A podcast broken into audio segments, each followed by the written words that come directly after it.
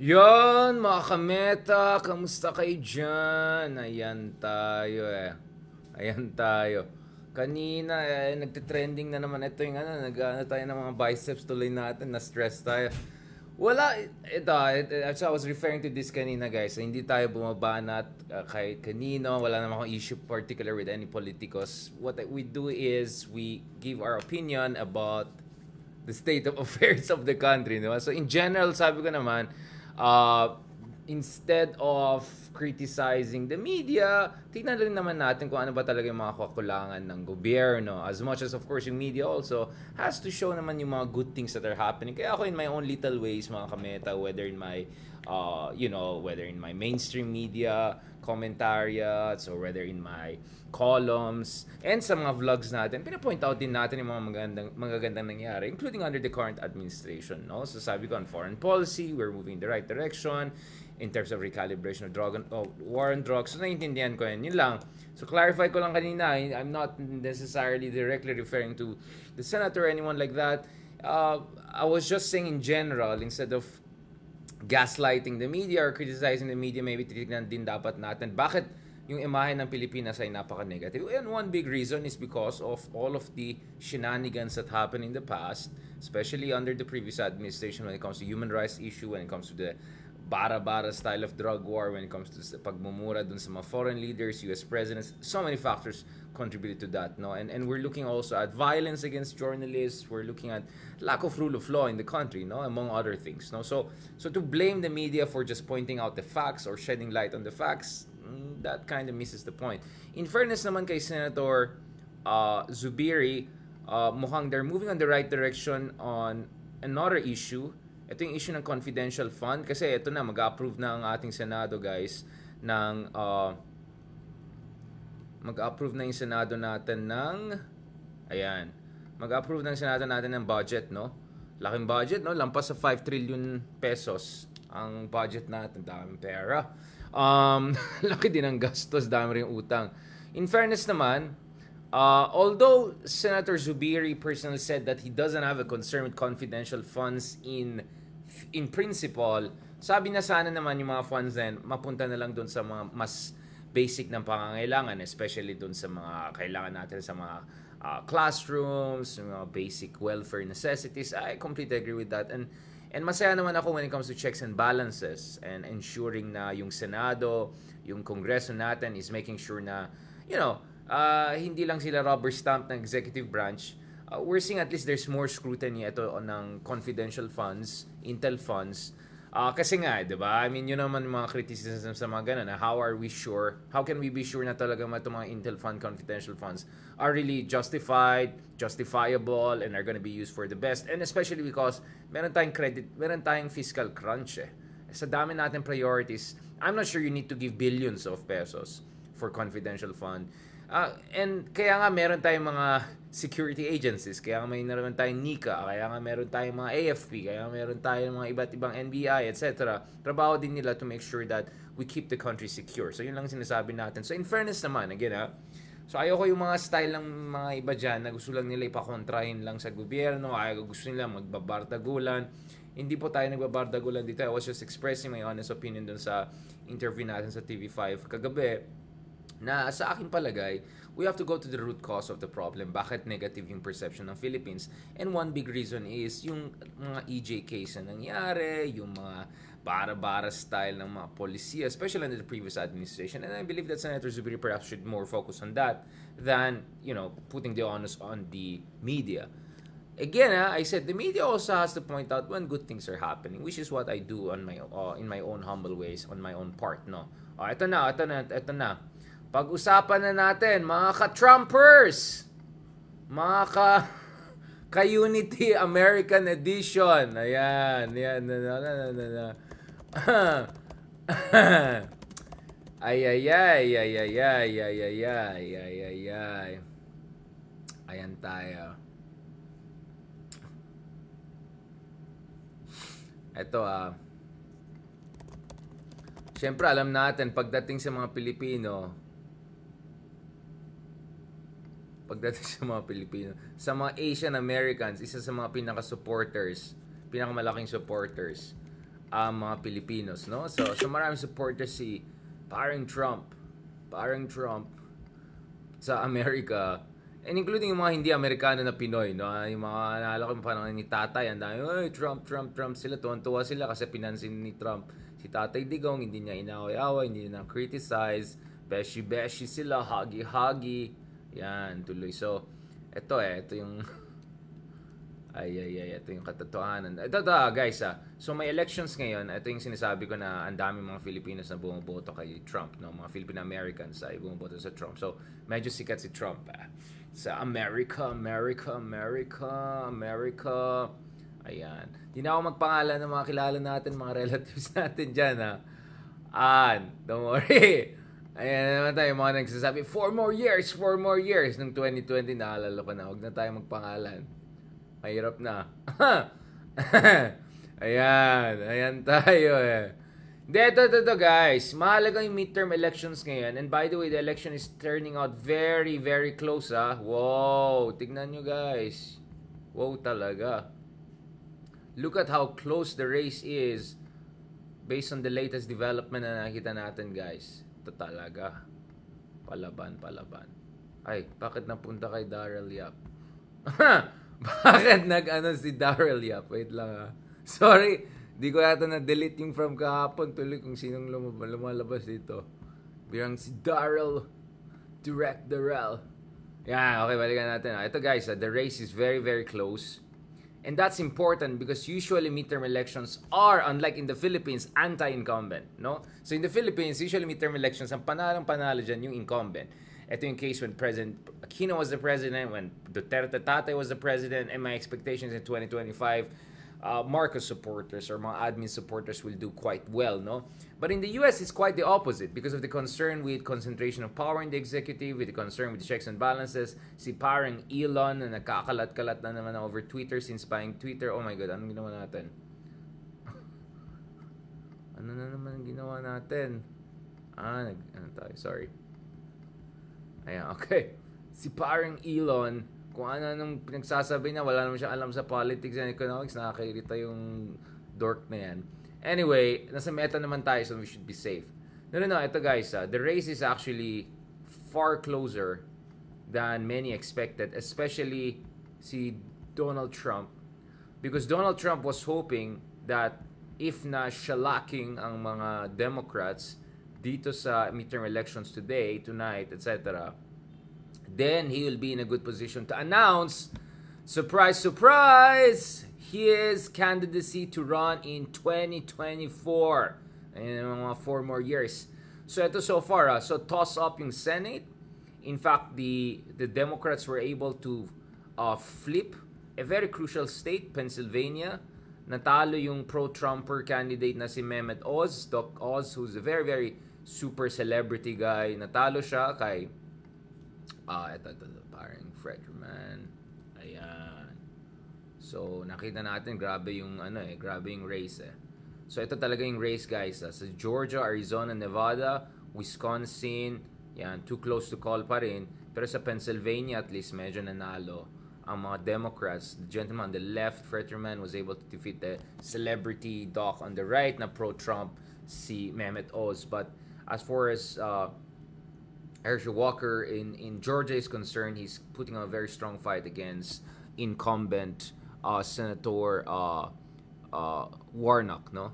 Uh, so, yeah, si, yeah, tama, Herschel Walker versus Warnock, no? So, si Fetterman was able to defeat uh, Mehmet Oz, but the race is still very close in Arizona, Nevada, and Wisconsin.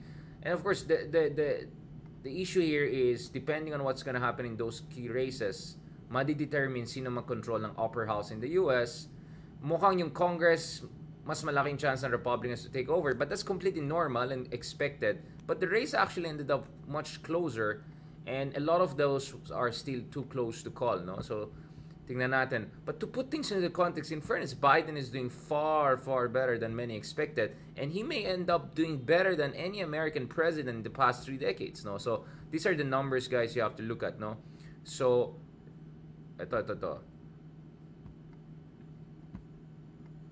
Clinton lost 60 plus seats in the 1990s when he was the president. no? Obama lost 50 plus, Trump lost 40 plus, no, House seats during the midterm elections. But when it comes to Biden, the number could be significantly lower than it. So you may have the lowest uh, reversal, at least for any Democratic president. Uh, who was it? Parang Carter pa yan, no?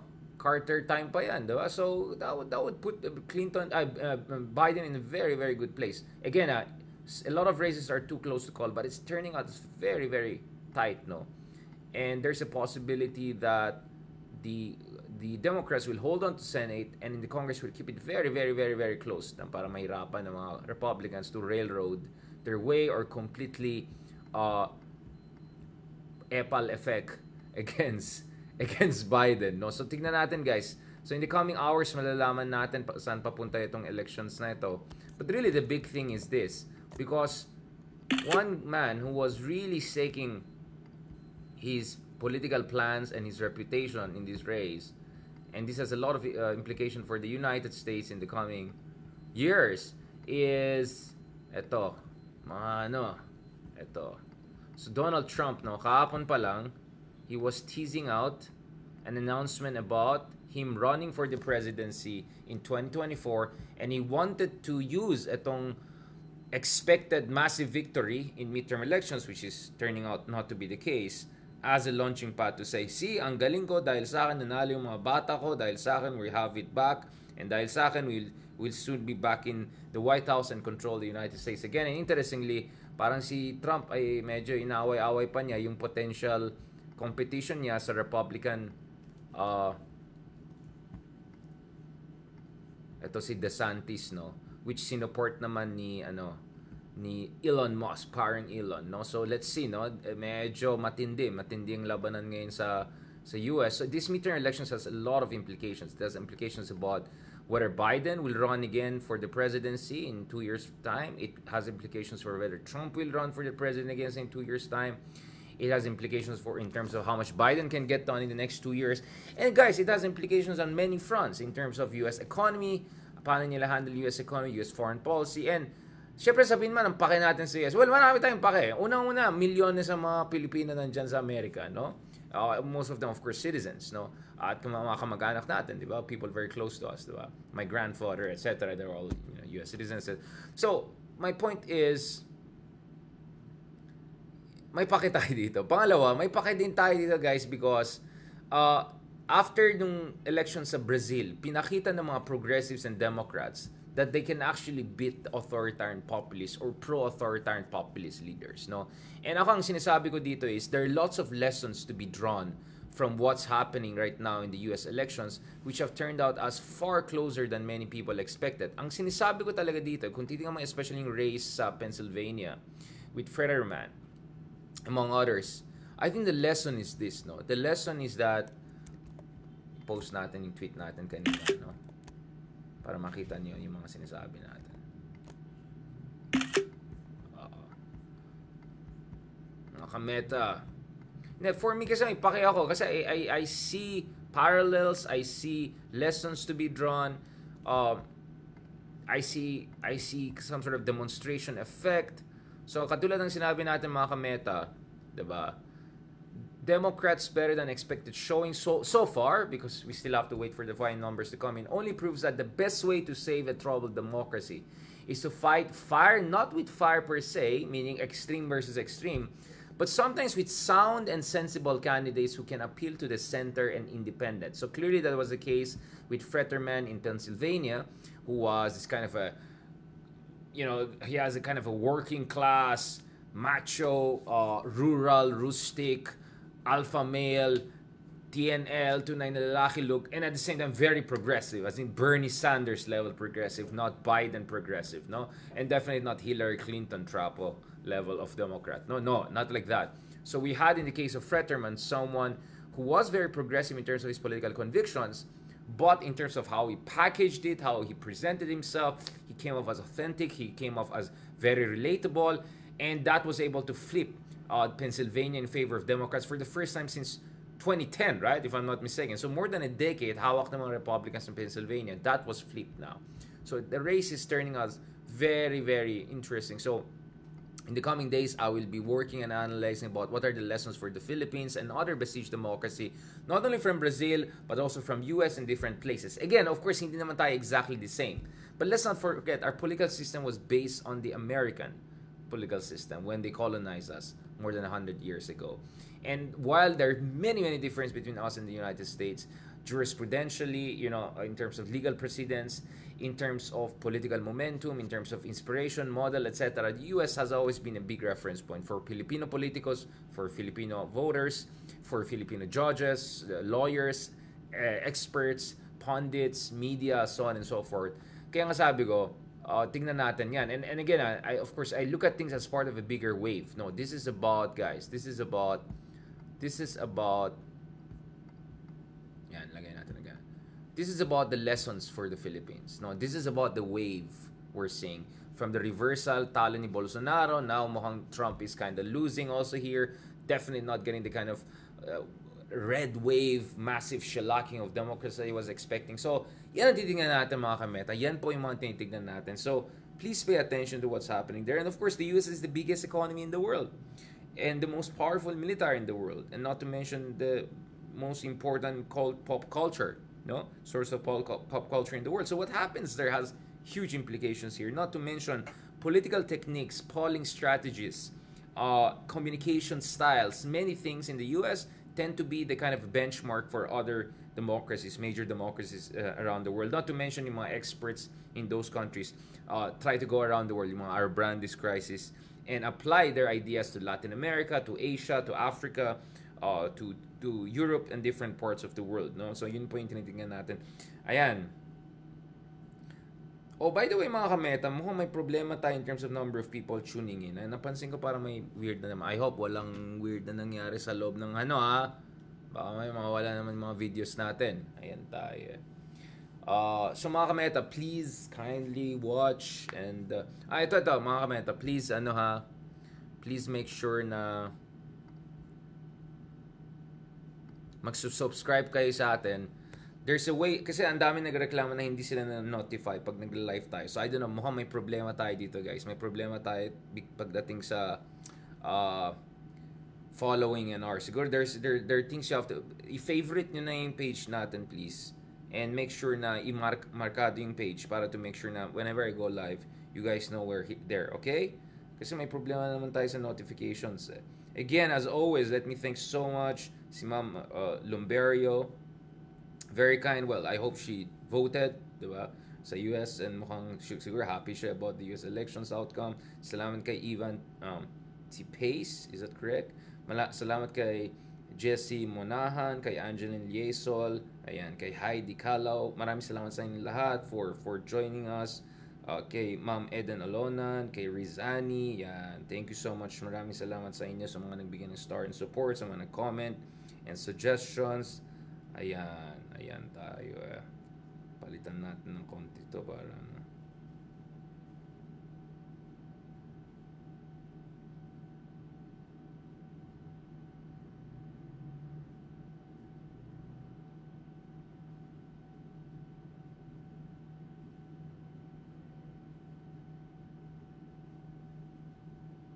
Bardagulan. Bardagulan.